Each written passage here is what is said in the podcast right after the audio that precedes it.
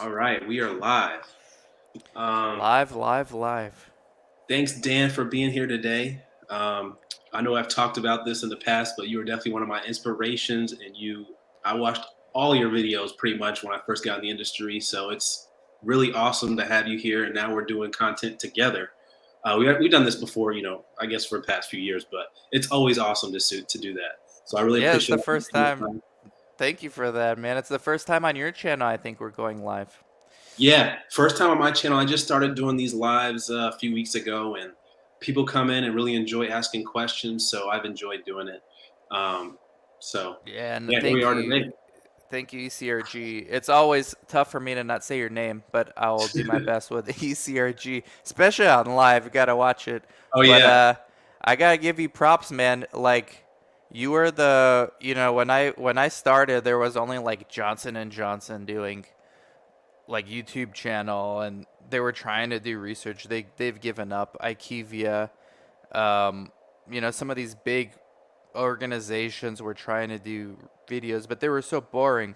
And so when I started in 2010, you know, I was by myself for like a long time, and you were the first channel that came out that really like because I'm competitive. So when I first saw you, I was like, oh, like all right, it's on now. You know, it's competition. Like finally somebody comes. So you like inspire me to do like two a day for a while. I was like, no way somebody's gonna come and like make more videos than me. But then I got to I got to know you and you were cool. I was like, ah, oh, dude, ECRG is not a not competition. You know, we can just ally and there's a huge market, especially what you were doing with job reviews and company reviews and and some of the more like nuanced things of what CRAs do. Like there's a there's a huge potential for that type of content. So yeah, I gotta give you props, man. You you motivated me when like I kind of hit a wall. Like let's just get complacent and do one a day or one every other day. Then you came out and I was like, oh no, I gotta do like two a day now. Yeah. Well, yeah, I definitely appreciate that. And you know, all these years later, we're still here. So still here. We still haven't awesome. met in person yet, but eventually we will. Um, but yeah, man, it's been good having you on my show, and it's been great coming on yours as well. And just keep doing your thing because you're really the only one that's consistent. Um, besides yeah, me. you see, you see these other people come up. I don't know what it is. Um, you know, they they make a few videos and then they just stop. Um, yeah, so. I think life gets in the way. A lot of people have unrealistic expectations. Like you you know the reality is not your life's not going to change in like a month, even a year of making YouTube videos, but eventually it does change like drastically. But that first year, it's like starting a site, you know, that that first year you're you're not making any money. It's like starting a YouTube channel. I mean, it's basically the same thing. That's the real barrier to entry is people's impatience. Yeah. Yeah, I think that's what it is. And it's hard to see those, you know, zero view or like five view videos. And it's like, why am I even doing this? But I mean, that's like every video for like the first, you know, half a year. was, I know, no, man. No views. I know. But the more content we could get, the better. Even if people just post once a month, I mean, it's fine. We need more content. So, um, Amanda Jeff says VYN FYI. I don't know what that means. Do you know what that means? Does that mean the volume is the volume down? Vin? I don't know what Vin means. Yeah. Vin. Vin. So Amanda, Vyvanse. If you, if you could clarify what you mean. I hope the I hope the volume's good. I mean, we only got one person listening right now. Um, Are you um, suggesting I take Vyvanse, Amanda? Is that for my for my ADHD? uh, so yeah, some clarification would be great there. um, but Dan, you brought up something interesting that I want to touch on. Um, I kind of lost my train of thought, but uh, we'll go ahead into this. So, clinical research. So, how is clinical research going for you in Arizona right now? Um, in many ways, it's going good. The short answer is good. In many ways, um, I thought it would be harder, and in many ways, I thought it would be easier at the same time. Like the, both of those things happening simultaneously. So, getting the studies has been relatively easy. Um, I have three studies now, and I have two PIs. So I have uh, an internal medicine doctor who super nice, very nice people. They let me use like a portion of their office. They already have all the infrastructure. I didn't need to like spend money on anything really, other than a few specialty equipments. Um, harder in the sense of finding and training staff because this in this city there is no infrastructure for research. So there's nobody i'm i have to find medical assistants and train them to be coordinators. And right now i'm interviewing my first one uh, on friday and hopefully she's good like there's only been three that applied and she's the only one that looks good on paper and so i'm hoping she has potential so in that regard i have to be like a salesperson like I, I never had to do that in my career. Um, I I'm used to being a salesperson to get studies. I'm used to being a salesperson for doctors. You know, hey, join, help me do research with me. But I have to be a salesperson on recruiting staff right now. I think it has a lot to do with the labor shortage and mm. just at the price point of, of what a MA goes for. I mean, we're paying more than what the average is here in town for an MA. So I think we're getting more response than others because research you in research you could afford more but it's more like the person the kind of person i need it can't just be any ma i don't need you to just draw blood you know i need you to want to learn like i'm gonna give her this book. And i'm gonna say look i need you to learn and get excited about this because you need to see that there's a career if you like research in this space that's takes you that could take you way farther than just ma and so that's that's been the challenge for me. And then doing the studies the the studies are like really complex ie criteria. So yesterday i spent four hours four hours ecrg pre-screening a patient four wow. hours wow. pre-screening a patient he's got extensive medical records and then i had to like line by line go through every ie criteria to make sure that he he qualifies and Basically, he does due to some vagueness of the protocol. So, um, obviously, you're the site owner as well, um, and you're the main study coordinator. It sounds like as well. So, so what kind of hats are you wearing for those that don't know about uh, your study operation in Arizona?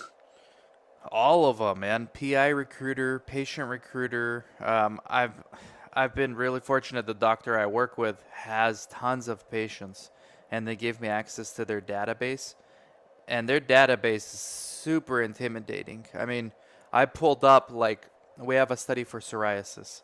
So there's no way to search for psoriasis in their database. So I had to pull up through their biller. I had to pull up the billing code for that diagnosis and all related diagnoses because sometimes people are misdiagnosed. Mm-hmm. So I had to pull up those billing records. And now I have like hundreds of patients that I got to go through. Some of them haven't been seen by the doctor in months, others in years, others are active. So it's like it's looking for a needle in a haystack. And that's before you even decide to call them and say, "Hey, do you want to join the study? Like we have a study going on." So I had to wear like basically every hat, but it's it's really good uh, because it's gonna help me train people. So our first real employee is a CRC Academy intern. She lives in Missouri, and she's working remotely for us, managing our eReg. And she's been super helpful. Uh, she probably is more familiar with CRIO than I am. That's our eSource and eReg platform. Okay. But other than that, and I've even had to learn a, a lot of that, but she's she's been taking care of that. But on the like site side, like biz dev, and then the actual operations of seeing patients, scheduling patients, paying patients, getting the studies, finding more doctors, that's all been me. So that's why I need to hire the MA because as patient visits start occurring, you know, I just there's no way I can do that and do all the other stuff at the same time, even though right now I am. And that's just this business. I I have the CRA Academy, CRC Academy, consulting services. Our CRO is starting to get more like requests for proposals, which some of them I don't even want, but Chris and them are convincing me to let's like let's do it. So it's a lot. The industry's busy. The industry's trying to do more with less, and I could definitely feel that, and I'm sure you can too. Yep. Um, so right now we've got three people in the chat. Guys, go ahead and drop your questions in the chat Let's for go, Dan guys. and myself.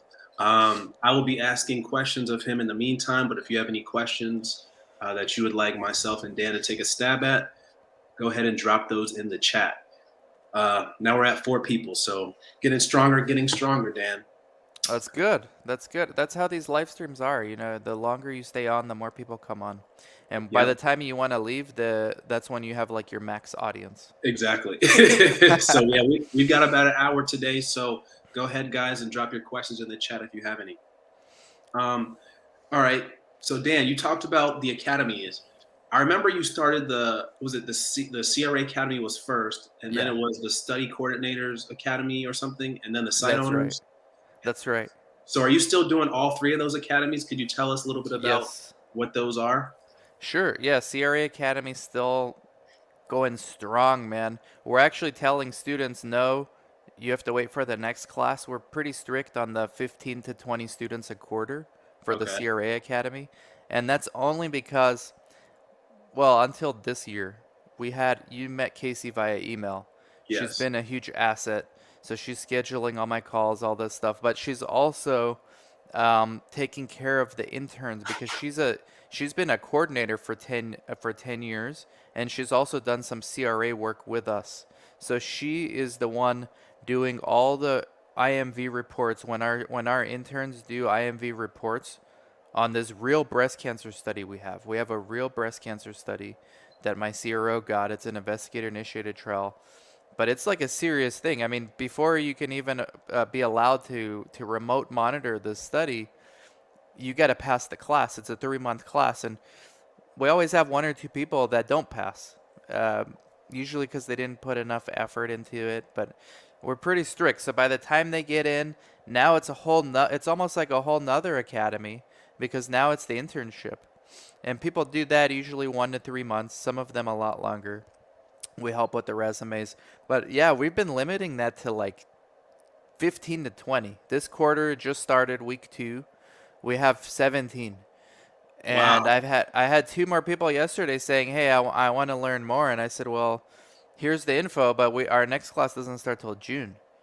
So, if I wanted to monetize that more, I could, but it's I know the back end is to be way more work than we want and we got to be mindful of how many students we have and what kind of candidate we're putting out there in the in the market and we feel we can only do a good job with about 15 to 20 and um, crc academy similar although that one has no limit because monica's handling that um, usually usually we get like because she doesn't do it every quarter she does it like every two months a new class oh wow. so we usually get like 10 maybe per class. Some classes more, some classes a little less, but 10 per class.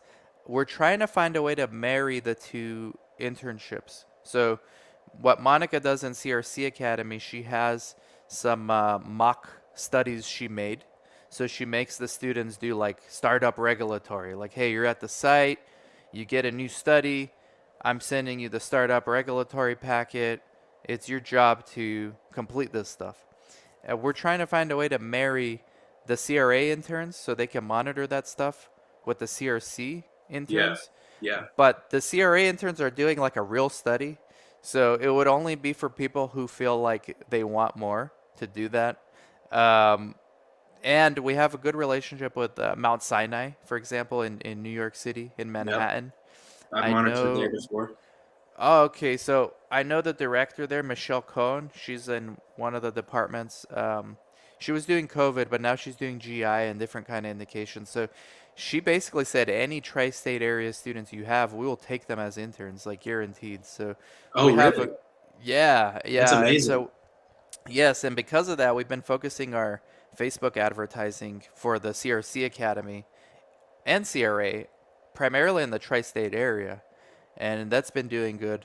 So, and then the PI Academy, um, the Site Owner Academy has been rebranded to the Clinical Research Clinicians Academy okay. because we found that the people that really want to do that are clinicians.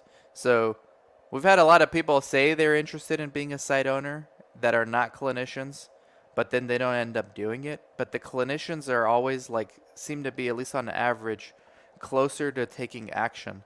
So we branded that for clinical research clinicians. So if you're an NP, a PA, an MD, and want to start your own site, you can do it. If you're not one of those, you can still do it.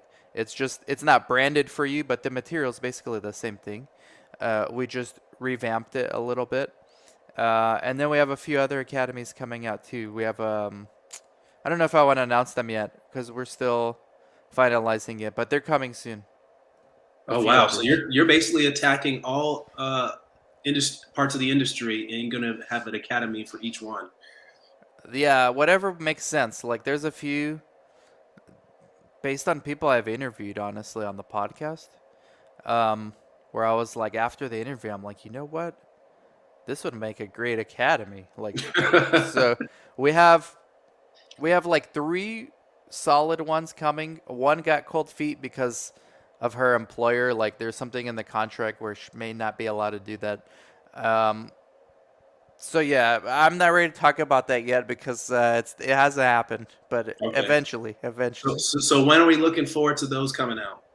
The next one, hopefully April or May. I think that one's almost ready. That one almost might be ready for me to talk about. The Clinicians Academy, we're gonna have our first class in uh, March, so that one I am ready to talk about. We have a few people. Interestingly enough, we've had sponsors interested in that. Big sponsors saying, "Hey, we have research naive doctors." who have oh. patients from a diversity standpoint they have a lot of patients like minority patients but they're research naive but they want to do research let's can we buy like five spots and so we do like a like a group discount for them so that's going to be our first class in march um, for the clinicians academy which is basically a site owner academy and how long how long is that academy because that's very interesting that's a that's a five week that's our shortest course our other courses are three months. That's a five week because the clinicians they just want to get on with it. They don't want to be in a three month. They've been to med school. They, yeah, exactly. they've been in nursing school. They're exactly. over it. So they just want like quick. So that's a that's a five week course. Uh, so we're cramming like basically two weeks of material into one week. Um, so that'll that'll be cool. Like we get to put some clinicians out there. I don't expect as many students for that one, but that price of that one's a lot higher. Okay. Yeah, I can see that. Um, yeah, that's amazing, Dan. That's that's really cool to see all those academies come to fruition and the more stuff you're working on. Thank you, um, I got to give Monica a shout out because she's the one. I didn't want to do anything outside of CRA Academy, and she's the one who said, "Well, let's do CRC." And I, I'm like, well, yeah, but that's going to take away students from CRA, which it hasn't, by the way. And th- then now she's like caught the bug. Like, let's just do all these academies. So she's really the one running like these new academies mm-hmm. and uh, making collaborations with the what we call them like the content providers or the the teachers basically like because some of these areas we have no ex- expertise at all, so we have to partner with someone who does. We have expertise on the marketing, on selling, how to organize it all, and then after the course, like how to build your resume and get you on a LinkedIn audit and all that stuff. But like we obviously can't teach things we don't know about, so we depend on others now outside of our core competencies to collaborate with us. Okay. Guys, we've got six people in the chat right now, uh, or live watching us live right now. Go ahead and drop your questions in the chat for myself and Dan to take a look at.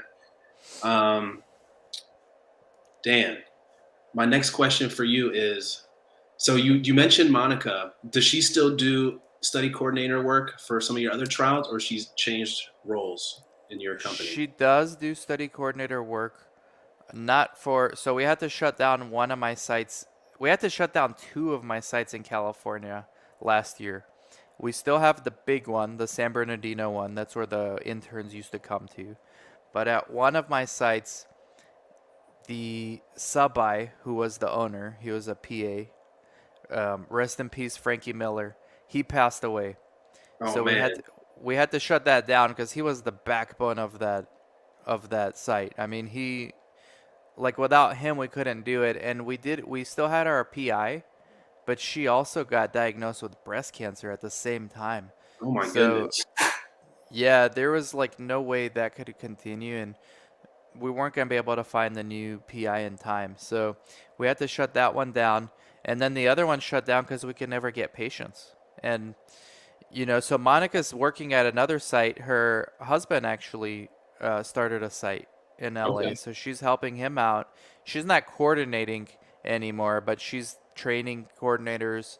And then she floats also between the other side in San Bernardino, helping there with BizDev. Um, and then she's basically full time on the academies. Like that's what uh, her focus: full time academies and Latinos in clinical research. Okay. All right. Um, so that's very interesting. And then she started with you as what, just a study coordinator many years ago.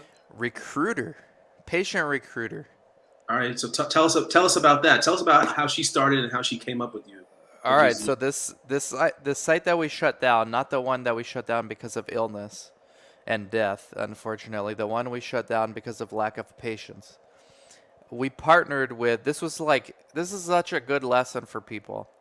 This was the partnership made in heaven. We had we had money, like we had a very rich dude financing everything. He has owned the hospital. I've known him for like two decades. So he was willing to finance a small site. We had the PI, who's a key opinion leader in psychiatry, with his own private practice. He had such a big private practice, he had like 10 providers working under him. So he joined us.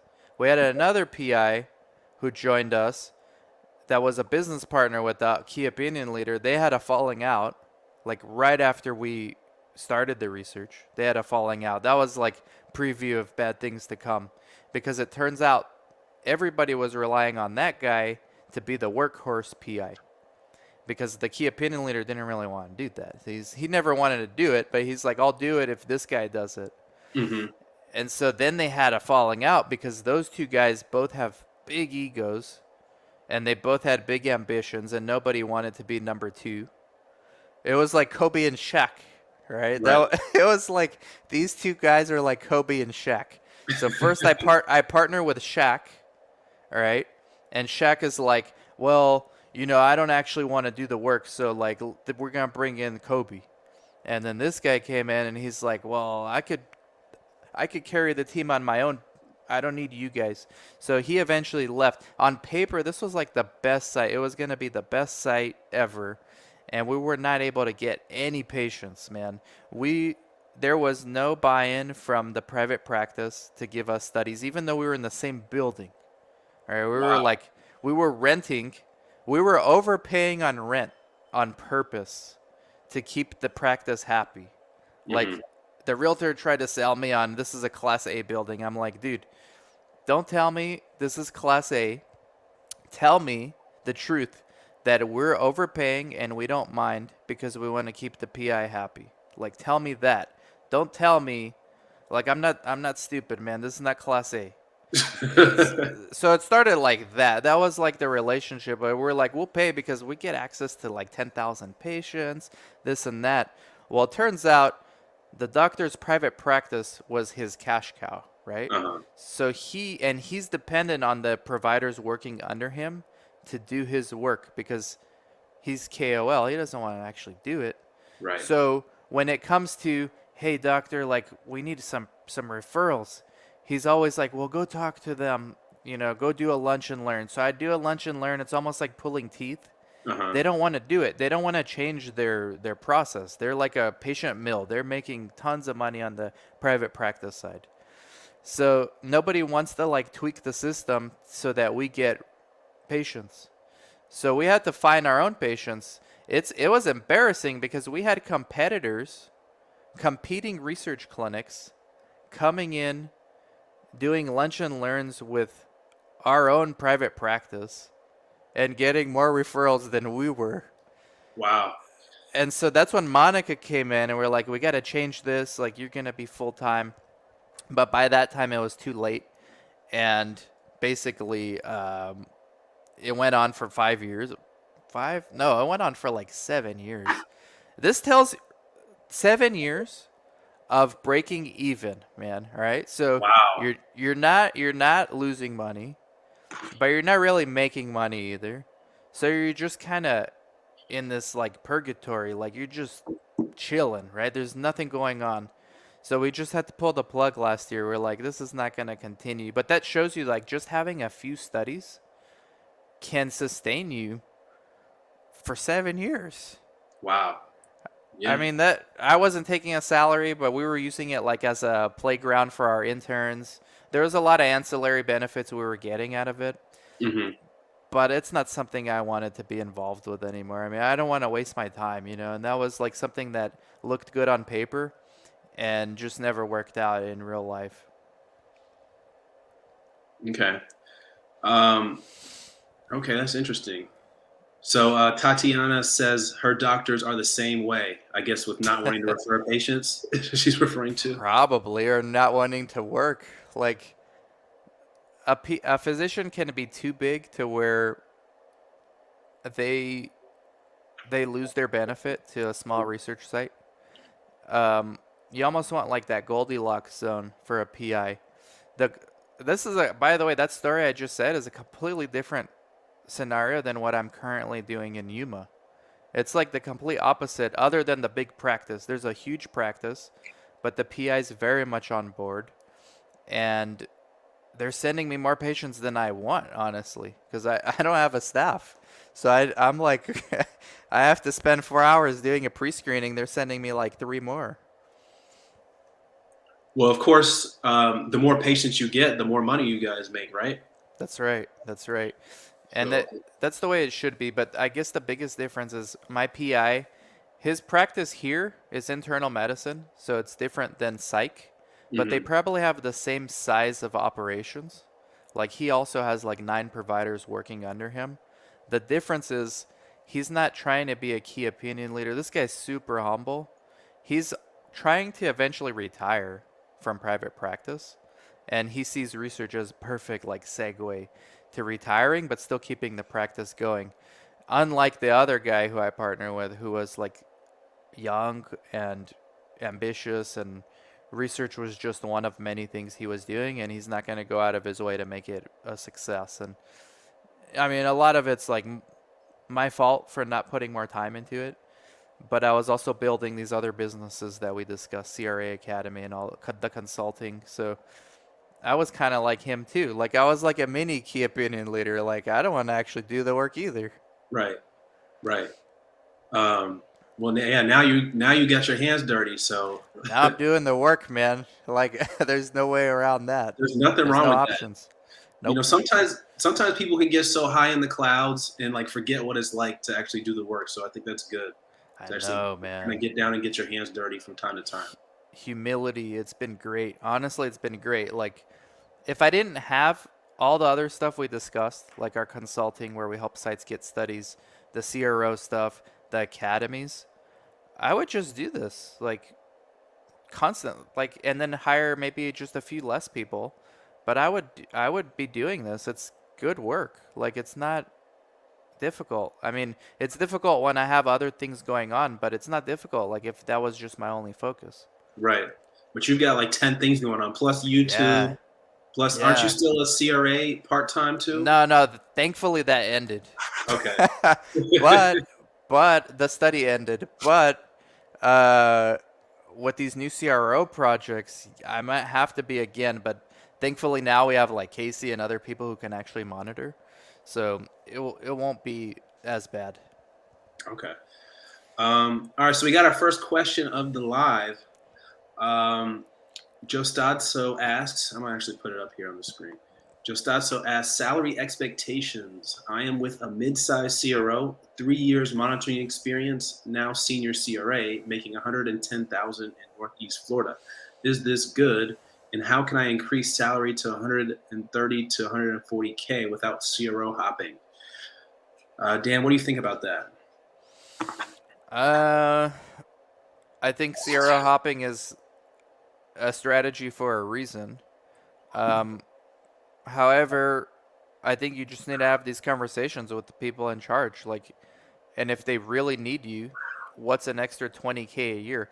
Are you kidding me? Like, an extra 20 to 30k a year for a mid-sized CRO is like me paying an extra hundred dollars a year to somebody for my site. Right. Like it's meaningless.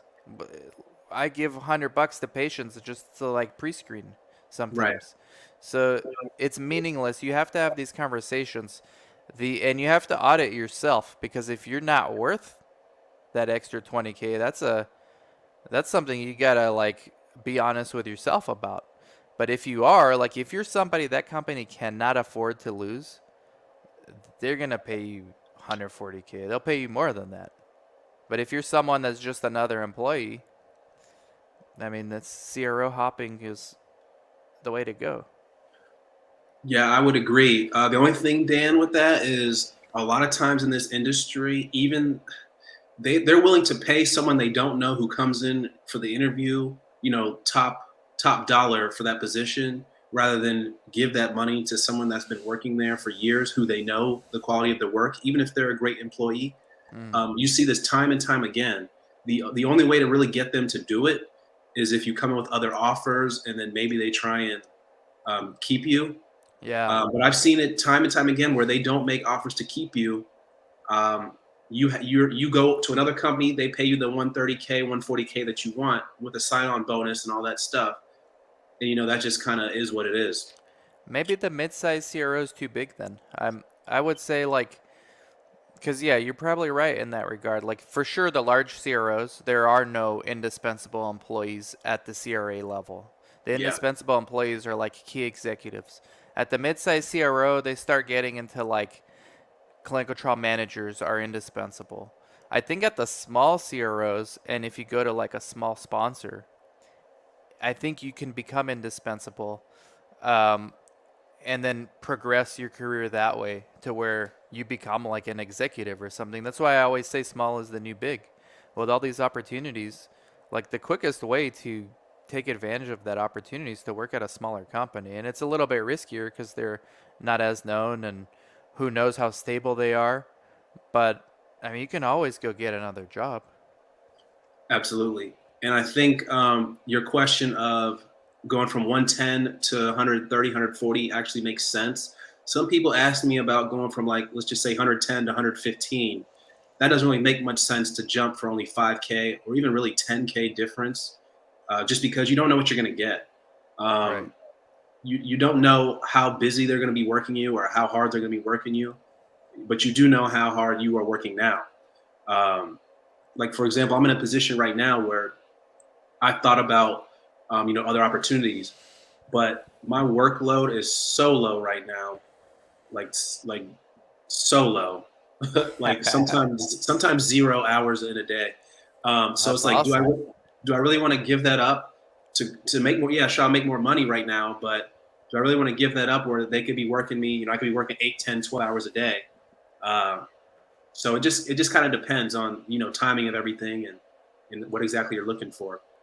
Um, but Joe Stott, so I would also make another recommendation is to take a look at uh, pharma and working directly for the sponsor, not through a CRO, uh, because they do pay very well in the range that you're asking for, as well as they don't beat you into the ground like the CROs. Um, you know, I work for pharma, and we did a I did an interview last week with uh, my friend T. So go check that one out. That was a live stream. Uh, we were on for an hour. He also works for a pharma company as well. We both can attest to uh, how much better they treat you at pharma company. I mean, his company gives him his own car. They get they give him a car, a company car to drive around with um, that he can use for both personal and business. So, I mean, you don't really wow. hear that too often. So that's a pretty good perk. That's um, awesome. Yeah. So there's definitely a lot more opportunities out there than just working for a CRO. That's cool. Yeah, I really I missed that part. That I think that was the live stream I joined at the end. Yeah, you did. You showed love at the end, and I appreciate you coming on. But that's uh, cool. I didn't hear about that. Wow, that like deserves its own video. yeah, I've interviewed him before and um, yeah, it's it's awesome. So yeah, there's all these different perks out there. Now, of course, he doesn't fly a lot. Um, so some CRAs love flying. I'm one that loves flying. Um, but I mean, if you if you have a family and stuff and want to stay more local, that's a good option. Yep. Um, okay, so good question there, guys. We have seven people live streaming uh, in the live stream right now, so we are cooking right now. drop your questions in the chat below if you have questions for myself and Dan. Um, go ahead and drop them down below. Uh, so my next question for you, Dan, is um, so we have so I would say that the pandemic is definitely on the downswing. Probably it's not going to, you know, it's hard to say, of course, but um, I think it's definitely on the downswing. Um, yeah, I think people are definitely, you know, kind of tired of it, and you know, whether it's going down or not, they're just kind of over it and done with it. Well, especially um, with the late recent events, you know, I mean, it's almost like you can draw the line in the sand and say the pandemic ended yesterday, and you know we're in the new, a new era now with war. True. So you can see the media, the narrative, everything is shifting. Doesn't mean the pandemic's actually gone. It just the focus is not going to be on that anymore. Right. I agree. So my question before we get to the war part is um, do you see any differences in the in the industry now that you know it's it's over or quote unquote over versus uh, you know when we were in the midst of it? No, there's been such a backlog of non-COVID studies that were on hold mm-hmm. in uh, last year and certainly in 2020 that I mean they're all getting started now. Like there's I've never seen the industry busier. I know I say that every year for the last 2 years, but it continues to be true. Like this year is insanely busy and you still see COVID studies and you still see like uh, pills being made and, and like COVID diagnostic. There's still plenty of COVID stuff happening. It's not like the vaccines we rolled out are that good. I mean, I'm not trying to get controversial, but you know, the efficacy is questionable after like 12 weeks. You can't just keep giving people boosters every 12 weeks because we don't know what that's actually going to do to your natural immune system. Uh, that's a whole nother podcast. But no, the industry is uh, busier than it's ever been, and it doesn't really even need COVID anymore. Right, right. Yeah, I remember during in the middle of it, yeah, all of my sites were well, most of my sites were doing COVID studies. Um, you know, I'm, i do pulmonary studies a lot of the time, um, so a lot of them were doing COVID studies anyway. Um, and yeah, the main studies did get on the back burner. Yeah. Um, and they're all getting released now. On my new study, we had we just had the SSV, and we got awarded the study. So that's my third study. Um, they made us sign like a COVID sheet where it says, "Do we believe COVID will impact our enrollment?" I don't know why they even want that, and I don't know how they think we are able to answer that. But clearly, the answer is no so far, unless a variant comes out that's like Ebola. You know, and I mean, then we got to sign a different form. But for right now, I think COVID, you know, there's still people dying, lots of people dying every day. It's super, like it's it's terrible what's happening. But I don't think you can really blame any group or any any side like like we're hearing. And I don't think you can predict what's going to happen as far as another pandemic based on COVID. Uh, so that's a whole that's a like a lot of uh, we can go on a lot of tangents with that, but if you take COVID out of the picture, there's a lot of work, a lot of pent up demand. And now sponsors are thinking they're confident to do the studies. And traditional monitoring, right? Not remote. And traditional patient visits, not not decentralized visits. Right. So um, how, how are your sites, the sites that you're personally involved with, and I guess that you consult with on the side? Um, I know you mentioned eSource, um, eReg that, that you have at your site. You know, that's pretty advanced. Most of my sites don't have, they definitely don't have eSource. And I would say maybe maybe 25% of them have some kind of e-regulatory and it's not for all the documents only it's only for a portion of the documents so yeah. so how are your sites um, kind of you know, for on the forefront of that. And yeah, what are you guys doing? I mean, the site I was talking to you about earlier about how it was perfect site on paper, and uh, it just didn't work out. It basically became like a playground for us to do other things. So one of the things we did was implement because if you're breaking even, I mean, you might as well learn something about, you know, new strategies. So one of the things we did was implemented eSource. We implemented CRIO, at the site. Okay. So I really liked it, and it made it easier for me when I moved here. It was without a doubt like I'm gonna start from study number one with eSource and eReg because the longer you go, the longer you put it off, the scarier it becomes to switch. And True. I think a lot of the sites that have a lot of studies, it's scary. Like they don't want to make the jump. I'm telling you, like I'm still learning it, but it's very difficult to make mistakes at least so far let's see maybe maybe i'll make major mistakes it's very difficult because the way you build the eSource, it's like everything is streamlined. So it tells you what to do. It's basically like they do the headers for you. The signatures are done. The initials you do. Whoever does it, they can just log in.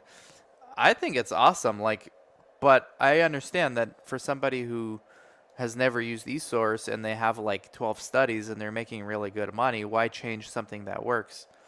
And I get it, but the thing is, the I see increased efficiencies because of it. And here's one. My employee in Missouri, who I've never met, she's a intern from the CRC Academy. Mm-hmm. She's doing my eReg, but she's also delegated to do EDC. And she can do it because we use eSource. So she could see our source and enter the data. Wow. So you don't even so have to be there. I haven't been site. doing EDC. Yeah. I've been checking her EDC to make sure it's good and I've been answering queries. But ultimately, I'll teach her how to answer queries too.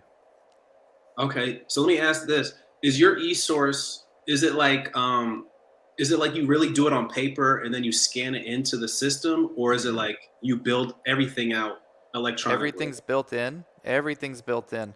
However, if you want, like, let's say your doctor's like pissed, like he doesn't know how to work his phone that day, he can just write a progress note and then we can scan it and upload it. But it's meant to be used like completely digital. Maybe labs, labs you have to like download the email attachment and then upload it. Mm-hmm. Um, and then informed consents, those are not digital; those are paper. So I do, I still have small binders. But they like could I, be. They informed could be, yeah. Could be electronic. Yeah, it's just I don't think CRIO supports it yet. There's separate separate vendors, and I don't want another vendor for that. But just the eSource alone, eventually CRIO is going to roll that into it also, but just the eSource alone has been really awesome, man. And I'm not going to lie, it is scary because I'm not used to it either. But you just get used to it. Like use it a few times and it you'll see like it's not going to end your business. Right. I mean, and in fact, it's supposed to improve it. It is supposed to. Like, who wants to do headers you know, who has time for that? Like even full-time coordinator who do nothing else don't have time to do headers. So, mm-hmm. Like, how am I gonna get time to do that? There's no way. Okay, my next my next question is, and guys, we have six people in the live right now, so go ahead and ask your questions. Drop them down below in the chat. Uh, we've got one good question so far, so don't be afraid. We will not bite. Um, my next question is so with if eSource eReg becomes the norm, I could see. The e-regulatory documents being automatically transferred into the CRO's TMF or um, into the sponsor's yeah. files automatically, right? Same thing with the source. That could be SDV automatically by the computer. Um, what's the need for CRAs? I think it's the SDR, source data review. Right. And the proactive um, aspect of avoiding disasters. So those things, algorithms can't do that yet. Either of those functions, they can't. They can't even do, from what I understand, they can't even do SDV yet by themselves. Uh, but that's let's just say for sake of argument that SDV will be completely automated in five years. Well, you still have SDR, you still have deviations. How do we know? I tell people all the time in the videos, just because you do SDV doesn't mean you know the site's following the protocol. True. How do you know? How do you know that this medication, medication number four on 30 meds that they're taking is not exclusionary? Like, who's going to know that? The EDCs are not smart enough to flag those things yet. um, and neither are algorithms. So it relies on the CRA's deep, deep understanding of the protocol. The CRAs almost have to know the protocol better than the sites. True. Uh, I mean, you could argue that because they're the last line of defense before the FDA. So oftentimes the sites don't know. oftentimes the sites don't understand the protocol, and the CRA has to tr- retrain them. And this stuff happens all the time. They don't talk about it. Um, the, this industry's push towards automating everything. It's great, but I don't see it as realistic. Like it's when is SDR? How is an algorithm going to know the protocol and the nuances of each patient better than a CRA? I mean, even on a simple study, they we're can't. not there. They can't yet. Um, but even if even if they did, I would say, and you know, I really get this working uh, directly for a sponsor is having the good relationships with the sites. So that's part of, I would say, uh, CRA's job as well is having good relationships with the PI and the site staff and just maintain that relationship. And it's a lot harder to do remotely. It's easier to do in person. I think that's definitely a big positive with the Huge. traditional in-person monitoring, and that can't be understated. huge like calling being able to call your cra and say hey i have you know with the study i'm doing the there's been a lot of cra turnover so i've been basically using the medical monitor uh, as my daily communication when i have questions but Mhm. ideally that's that's a cra that you're talking to and you can't do that with the algorithm uh, who's going to reply back it's like calling uh, your credit card company and pushing zero until you get a person because you don't want the automated system. Right, right. That's facts. Um, so we do have a couple comments here we're gonna discuss. So, guys, you better drop your comments now because Dan's got maybe ten more minutes with us um, before he's got to go back to do what he's got to do. Um, so you better drop your questions now. Um, Humain says much better than Glassdoor. Please take advantage of my fellow clinical research folks of the link. Um, What are your thoughts on Glassdoor? Because I I get why people like it, but and I've I haven't used it that often, but something about those anonymous reviews is like doesn't sit well with me. Hmm. I don't know. I don't have a company that can be reviewed on Glassdoor, so I don't know it from that perspective. But as far as like you know, looking at a company, seeing what the salaries are, um, getting some of the comments at least. I mean, you know, for these big companies, they have hundreds, if not thousands, of, of comments and reviews. So I think it's definitely good to get an overview, and it's just Right. one of your tools in your tool belt as an applicant. You know, you don't have to take everything, you know, as word, but Yeah. you know, you can get you get something. You get something from it. You get a sense maybe of the culture, even like a like a vague sense of what Yeah. the culture might be like. it's not better than talking to people that actually work there, but you know, you No. get something. Not better than LinkedIn. No, no, no, no. But I mean, I don't. Does LinkedIn have the salary information? No, but they have like people. So I always tell them like if you want to be a like in-house CRA, for example, go find in-house CRAs on LinkedIn and just talk to them from all kinds of companies. Right, right, right, right. I mean, you're gonna have to be aggressive in this industry as well, in any way. So you might as well uh, do that. Yeah. So, um, yeah. Next question we have here from Matt Torres is: Do you have any CRA CRC interns near Fort Worth, Texas? Yeah, I'm pretty sure we do. That's a big market for us, Matt. So if you want um, us to send you some, I know like it's hard to get coordinators now. So um, I wish we had in Yuma because I'd be taking them. But yeah, we do. That's a big market for us. So if, if you email me, Matt, um, or just find me on any social network, I could put you in touch with Monica. Okay. Go ahead and do that, Matt. Thanks for your comment. Uh, Matt also s- responds to Joe Stada saying, depending on how much life you're okay with sacrificing, you can make more than 250K as a contract CRA. Um, I'm sure he is talking to taking on multiple contracts at a time. Um, yeah. So I had yeah, a friend who did that. I had a friend who did that. She bought um, and and she was in LA, and that's like a huge. There's a huge shortage of CRAs in LA in, in Southern California. wow. So she took on like three contracts. This was in 2015. So this was she was making like over 300k a year, and in today's money, with all the printing we've been doing, that's probably like 330, 340. Right. that was that was like serious money. But she quit. She couldn't do it more than a year because it started impacting her health. It's not And she was sustainable. like, I can't do this. No, it's not. So I know people that work more than one job, full time job at CRA. It's possible to do, but it's a short term. It's a short term thing. Yeah, you can't do it long term. sick.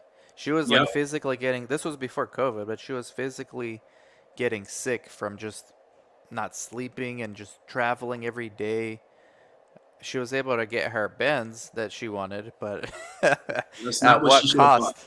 at what cost? Well, I had a friend of mine who did it for a short time. I think he did it for like two years. He, he worked for you know all the different CROs. Um, but what how you should do it is you should save up and buy assets. And I'm not going to get on a soapbox here, but if you want to do it, you need to do it. So he ended up buying two businesses with that money he saved up, and now he's retired from clinical research. So if, if you sorry, yeah, I said, you see, that's the way to do it. It's Yeah. not.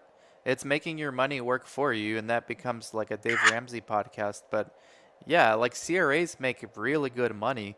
There's no reason why you can't take some of your earnings and put them like in something safe like real estate where you know you're gonna your rent will be more than your mortgage and all other expenses and just let that asset build for you over time like it doesn't even have to be as complicated as a business just a rental property in your area i mean there you go. you cras make good money There you go. So if you're going to do that, work more than one job and really, you know, affect your health and your life, um, for the money, you want to make sure you actually buy something worthwhile with it and not just cars. Because you know, I had a friend who ended up who ends up buying, you know, he has all the nice cars, you know, the the S class, you know, the five series, but now he, you know, he can't afford his life unless he's working two or three of these jobs at a time, and that's just not sustainable.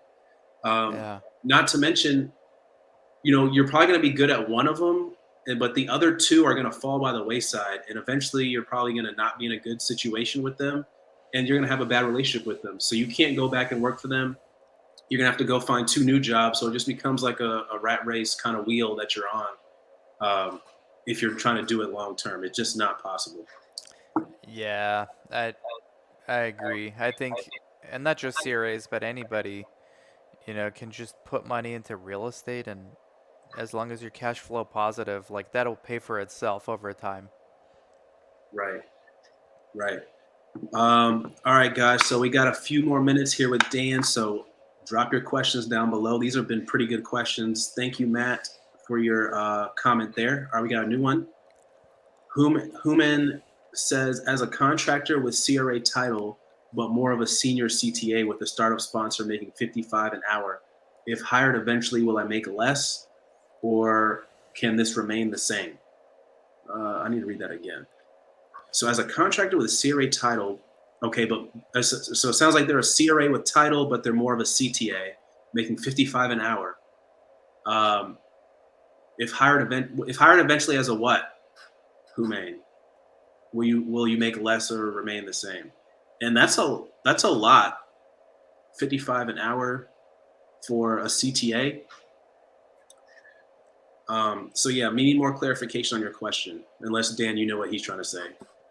Uh, I think they're a CRA on paper, um, but they're acting like a assistant, and they're still getting paid 55 an hour.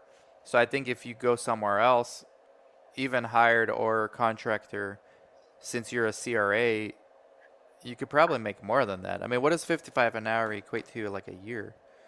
Um, because that, to me, like a CRA with experience can make anywhere from 80 to 120k a year, maybe more. Yeah, You, we just saw that guy said 110k, right? So that's right in the range that that's I in. Florida. Yeah, it's in Florida, and this is, I mean, who knows where, but This guy says Bay Area. Oh, he says permanent in-house CRA in Bay Area. He's basically an in-house CRA. oh, in-house CRA. I mean, so that's, that's that's not the that's- same as a, a CRA. yeah, no, no, no. Um, So I think you're being paid fair right now. So uh, I think they're asking if they're hired maybe as a full CRA, will they make less or remain the same? And it should be more, actually, is what I would say. It should be a little bit more. Um, 55 an hour is not bad, but it definitely should be more. Now, of course, Five an hour. Yeah, now I'm curious. I'm gonna figure out what that is. Times four. So that's that's about 105k a year. Let's Yeah. say. So for an in-house CRA, that's It's pretty good. That's really good.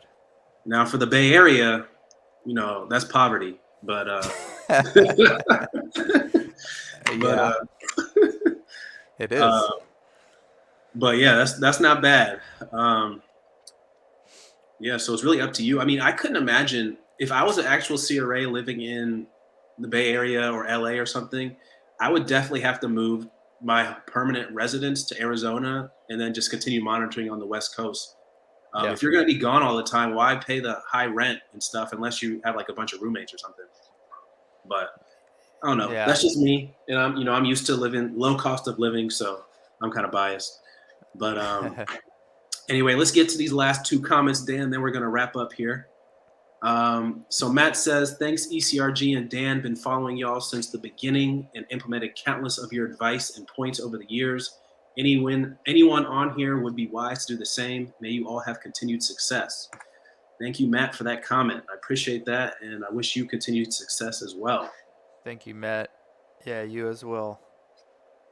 Um, and then A Fresh says this will be our last comment for the day. I'm starting as an intern CRA at IQVIA. What would you say to look out for? Maybe put emphasis on certain stuff which a newbie wouldn't know to be important for future career. Any top three essentials? Um, intern CRA. Uh, maybe that's even know IQVIA does interns. maybe they meant. I know uh, they have a training program now for like Yeah. if you're a medical background, they might take you to be um like a student. They have like their own academy basically. Yeah, I don't know if IQVIA also owns sites, and that's what they might mean. Because sometimes Ah, they call yeah. study coordinators CRAs, you know, incorrectly, and maybe that's what they mean. Uh, They as a study do. They own um, phase one, especially phase one units. They own Right. them around Kansas, Kansas area. Um, Covance also. Um, and I think PPD does as well. They have they have a phase one in Austin, Texas, I believe. That's a really yep. really nice facility uh, that PPD has. They all do. That's a good. That's a smart way for them to win business. Um, Yeah. Is to tell the sponsor, well, we can take you from phase one to market, uh, and just st- stick with us for 20 years, and we'll take you. And it's a gazillion dollars exactly. I would Uh, say like congrats to you for getting that role. I would also say I'm not, haven't been the biggest IQVIA fan in my life, and I think a lot of others would agree. Um, I For think it's a sure. great place to get your start, but I think that to to grow, like to maximize your career, you should be at you should experiment with different companies until you find the right fit or like a sponsor. I mean, that would be ideal. Um, yeah, I couldn't agree more. I had a, you know, and you said you haven't you don't have the biggest the best opinion of IQVIA. Well, they rejected me when I was trying to get a job with them. So Oh man, I- what a I bunch of idiots! um, I know. How can you reject ECRG?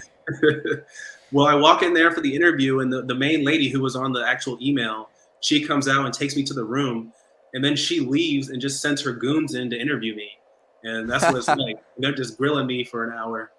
Wow. Um, and I, I didn't get the job, so whatever. Unbelievable. But anyway, I echo I echo Dan's sentiments. I of course have friends that have worked at IQVIA, and it's, you know it's a good place to get your start. Um, you know, really when you're trying to get your start, you know, beggars can't be choosers. So just get as much information as you can, learn as much as you can. Um, if if you're in the CRA program, you definitely want to you know be a CRA there and try and learn all the visits, SIV, uh, interim monitoring visits, closeout visits, and uh, the qualification visits. Try and learn all of those before you move, before you jump, uh, because then that's just going to help you in the interview process that you can do all the visits. Um, but of course, you don't have to wait too long because there's CRAs that don't know how to do every visit just because the part of the trials that they've been put on, they've only done interim monitoring and you know closeout visits maybe, so they haven't done initiation visits. But you know, try your best to get on studies that will allow you to do all the different types of visits, and um, you know, network. don't don't piss anybody off because it's a small industry. And that person that you're working with could eventually be someone that's trying to hire you later on down the line in the future. You never know where people might end up. Yeah maybe that lady who left you is uh, gonna want you to work for her company in the future and you'll remember that. Exactly exactly. Or she might be work trying to get a job with me. You never know. that too that too. Now i'm gonna have to deny her if that's the case. Be careful guys. Don't burn bridges. Exactly. Um, so thank you, A Fresh, for that question, and wish you continued success throughout the year. Dan, do you have any uh, last minute, uh, I guess, things that you want to say to the people? And if not, you can go ahead and tell people where to find you. I'm sure everyone here knows who you are, but uh, just to make sure that they know exactly where they can find you. Oh, yeah, thank you. Yeah. So all the social networks, just Dan Sfera. Um, anywhere you prefer, it's fine. You can text me 949 415 6256. And yeah, basically just keep supporting ECRG. He's doing, he's the only one doing like consistent content. That's very commendable, especially when you have full time work. Even though right now you're not that busy, but you know, you you'll make up for it. Trust me. There there's more oh, studies yeah. coming. Oh yeah. So keep following ECRG, supporting him uh, on the YouTubes and uh, especially these live streams. You know, you guys, I did these like last year a lot. They're not easy to do. So hats off to you, ECRG, for doing them. I think it's like, I think it's needed in this space, and maybe I'll start doing a few more here and there. But anyone who's willing to do that, like, is awesome. So thank you, ECRG. No, thank thank you, Dan, for coming on. I definitely appreciate it. And you know, I think these live streams are pretty fun, especially when people ask questions uh, makes them go by super quick. Um, and of course, we can provide value to those people and you know get them to where they want to go in this industry. So I'm gonna continue doing them as long as people support. Um, and with that said, thank you, Dan. We're gonna go ahead and end it here, and we'll see you guys. Um, I, maybe I'll do one next week or in two weeks. I'll definitely have one. I have that special guest uh, who was supposed to be on last week uh, come back in two weeks. So we'll see us either next week or in two weeks. Take care, Sounds guys. Good. Take care.